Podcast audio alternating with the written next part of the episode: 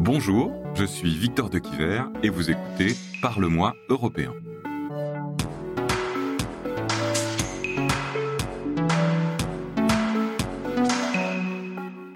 Là, il y a eu un effort de fait avec les 750 milliards, mais euh, ça va peut-être pas suffire. Parce qu'avant, on n'avait pas de dette commune Avant ça? Ah On parle de, en l'occurrence, de centaines de milliards d'euros. C'est énorme. Et je vois euh, des maïonnets tous les jours euh, qui me disent, mais à quoi ça va servir? En quoi ça va changer mon quotidien? Épisode 4. Plan de relance, les Européens seront-ils à la hauteur? Le 17 juillet 2020, les chefs d'État et de gouvernement des 27 pays de l'Union européenne se retrouvent à Bruxelles pour un sommet extraordinaire. L'enjeu? Trouver un accord sur le plan de relance pour faire face à la récession liée à la crise sanitaire et sauver au passage les pays les plus touchés, dont l'Italie et l'Espagne, qui sont sur le point de s'effondrer. Le 18 mai, la France et l'Allemagne ont avancé l'idée dans une conférence de presse commune de s'endetter ensemble.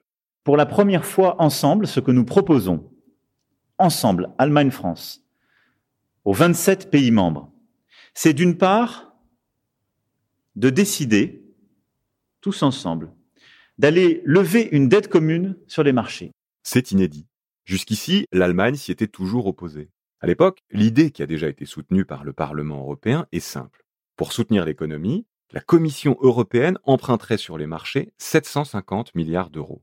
Elle a le mérite d'être bien notée et pourrait donc obtenir des taux d'intérêt plus faibles que si les États empruntaient par eux-mêmes. Sur ces 750 milliards, il est proposé que 500 milliards soient distribués sous forme de subventions aux États les plus fragiles. Ils n'auraient donc pas à les rembourser. Le reste serait versé sous forme de prêts.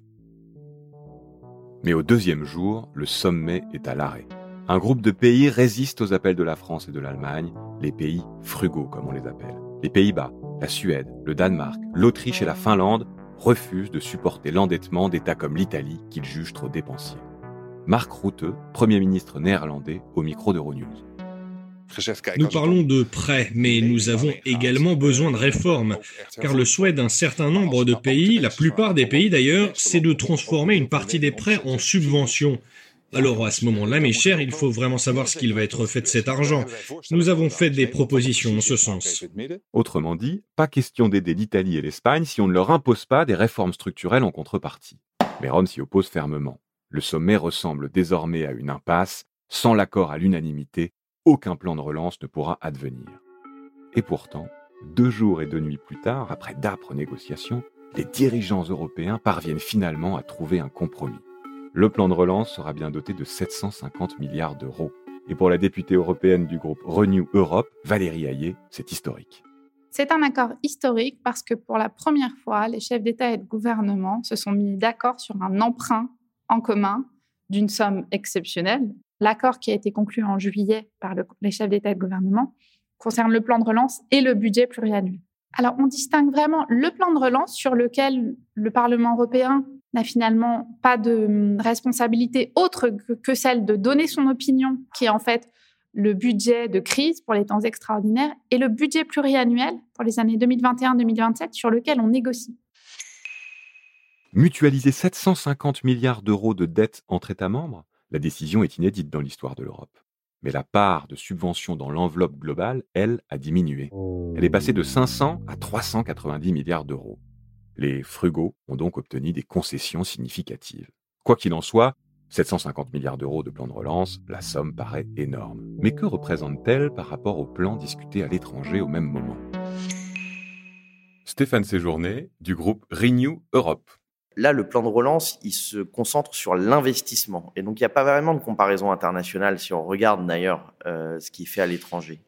Les États-Unis, la Chine, euh, les grands pays en dehors de l'Union européenne ont beaucoup investi sur le plan de sauvegarde de l'économie et pas sur un plan de relance sur l'avenir. Donc là, ce que fait l'Union européenne est un peu novateur et pour le coup tourné vers euh, les investissements du futur. C'est vrai que dès la mi-mai, le Parlement européen proposait un plan de relance beaucoup plus conséquent. Valérie Hayé.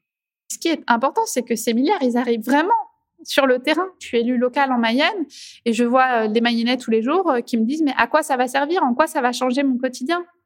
Ces 750 milliards, ils doivent euh, venir soutenir les entreprises, soutenir les travailleurs et il y a deux lignes fortes dans ces 750 milliards, c'est la transition numérique et la transition écologique. Donc vraiment, alors pour donner des exemples très concrets, euh, ça va être euh, financer des grands plans de rénovation thermique des bâtiments. Ça va être euh, accompagner la transformation des systèmes de santé, accompagner les travailleurs, leur permettre de développer des compétences. Ça, c'est du très concret qui va vraiment changer la vie, la vie des Français, la vie des Italiens, la vie, la vie des Slovènes. Et c'est extrêmement important que cet argent, arrive le plus vite possible et le plus efficacement possible sur le terrain. Mais qui va rembourser une telle somme d'argent? Pour les prêts que l'Union européenne va faire aux États membres, ce sont les États qui devront rembourser. Mais pour les subventions, ce sera l'Union européenne et il y a plusieurs options. La première, augmenter les contributions nationales, ce qui aurait des répercussions directes sur les impôts que payent les citoyens dans chaque pays. Et pour les députés européens, ce n'est pas souhaitable, comme nous l'explique José Manuel Fernandez du groupe PPE. Mais c'est bon euh, de faire une dette Non, ce n'est pas bon. Et quelle est l'alternative? On va laisser détruire l'économie, on va laisser détruire les petites et moyennes entreprises. Ça coûte combien en termes euh, futurs? Ça, ça serait euh, perdre euh, plusieurs générations. On ne peut pas le faire. La solution, c'est cette dette. Mais on ne veut pas que ça soit euh, euh, les prochaines générations à la payer et on ne, voit, on ne veut pas que ce soit les citoyens à être chargés. Aurore Laluc, députée social-démocrate. Est-ce qu'il ne faut pas réfléchir à l'aménagement de la dette, c'est-à-dire parler annulation de la dette, parce que de toute façon, ces dettes, elles seront pas remboursées, elles seront annulées à un moment ou à un autre. La dette euh, qui va être contractée aujourd'hui par les États ne sera pas remboursable. Et euh, c'est pas grave, elle sera pas remboursable parce que c'est pas de la dette d'investissement, c'est-à-dire qu'il n'y aura pas un effet euh, derrière multiplicateur qui permettra de rembourser la dette, parce que c'est pas de la dette de fonctionnement, c'est de la dette de compensation. C'est une dette exceptionnelle que les États contractent pour pouvoir alimenter le secteur privé et le maintenir en vie euh, avant de pouvoir le relancer. Pour éviter de laisser une dette trop importante aux générations futures, il existe deux autres possibilités. 1. Réduire le budget pluriannuel et certains projets, agriculture, Erasmus, santé, ce contre quoi les députés européens se sont formellement opposés. Ou, dernière possibilité envisagée, les ressources propres. Un vieux rêve soutenu fermement par le Parlement européen qui consiste à créer des taxes européennes. C'est ce que nous explique Valérie Hayet. La contribution plastique, le système d'échange de quotas d'émissions de gaz à effet de serre, la taxe sur les géants du numérique, le mécanisme d'ajustement carbone aux frontières, la taxe sur les transactions financières et l'assiette commune consolidée sur l'impôt des sociétés. Dans l'accord entre les chefs d'État et de gouvernement, il y en a cinq sur les six qui sont mentionnés, qui sont cités. Nous, on voudrait une formulation plus contraignante. Je le redis, le Parlement européen est très exigeant historiquement sur cette question des ressources propres. Les chefs d'État et de gouvernement, même les plus pro-européens, hein, c'est presque un réflexe qui peut se comprendre. C'est-à-dire que quand ils vont négocier, ils regardent ils regardent combien ils mettent au pot commun et combien ils reçoivent de l'Union européenne. Euh, nous, on veut sortir de ça parce que certains États ont construit leur modèle économique sur une fiscalité agressive. Et donc, si demain on leur dit on va mettre en place une taxe sur les géants du numérique, on va harmoniser l'impôt sur les sociétés, ça veut dire que eux, il faut qu'ils changent leur modèle.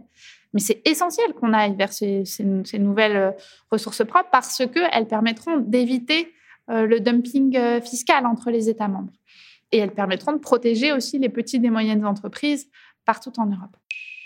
Nous, ce qu'on veut, c'est que ceux qui ne paient pas leur juste part d'impôt aujourd'hui, à savoir les géants du numérique, les entreprises chinoises qui polluent, les institutions financières qui spéculent, tous ces acteurs-là qui ne paient pas leur juste part d'impôt, ce sont ces acteurs qui doivent payer pour la relance et qui doivent contribuer pour rembourser cet emprunt. Que retenir de tout ça?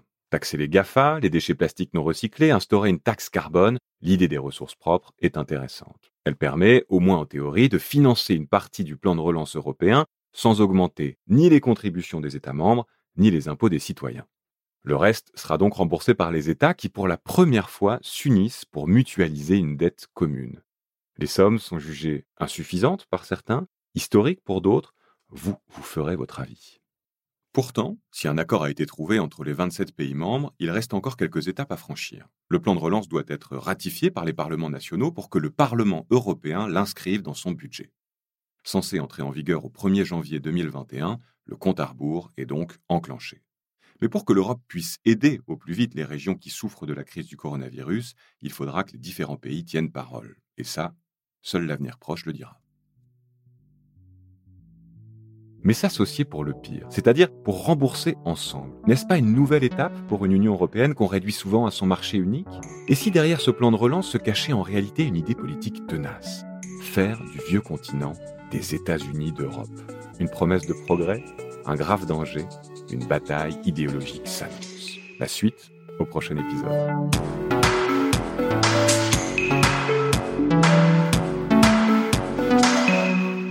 Parle-moi européen, un podcast produit par Bababam pour le Parlement européen, présenté par Victor de Quiver et préparé avec Quentin Tenot.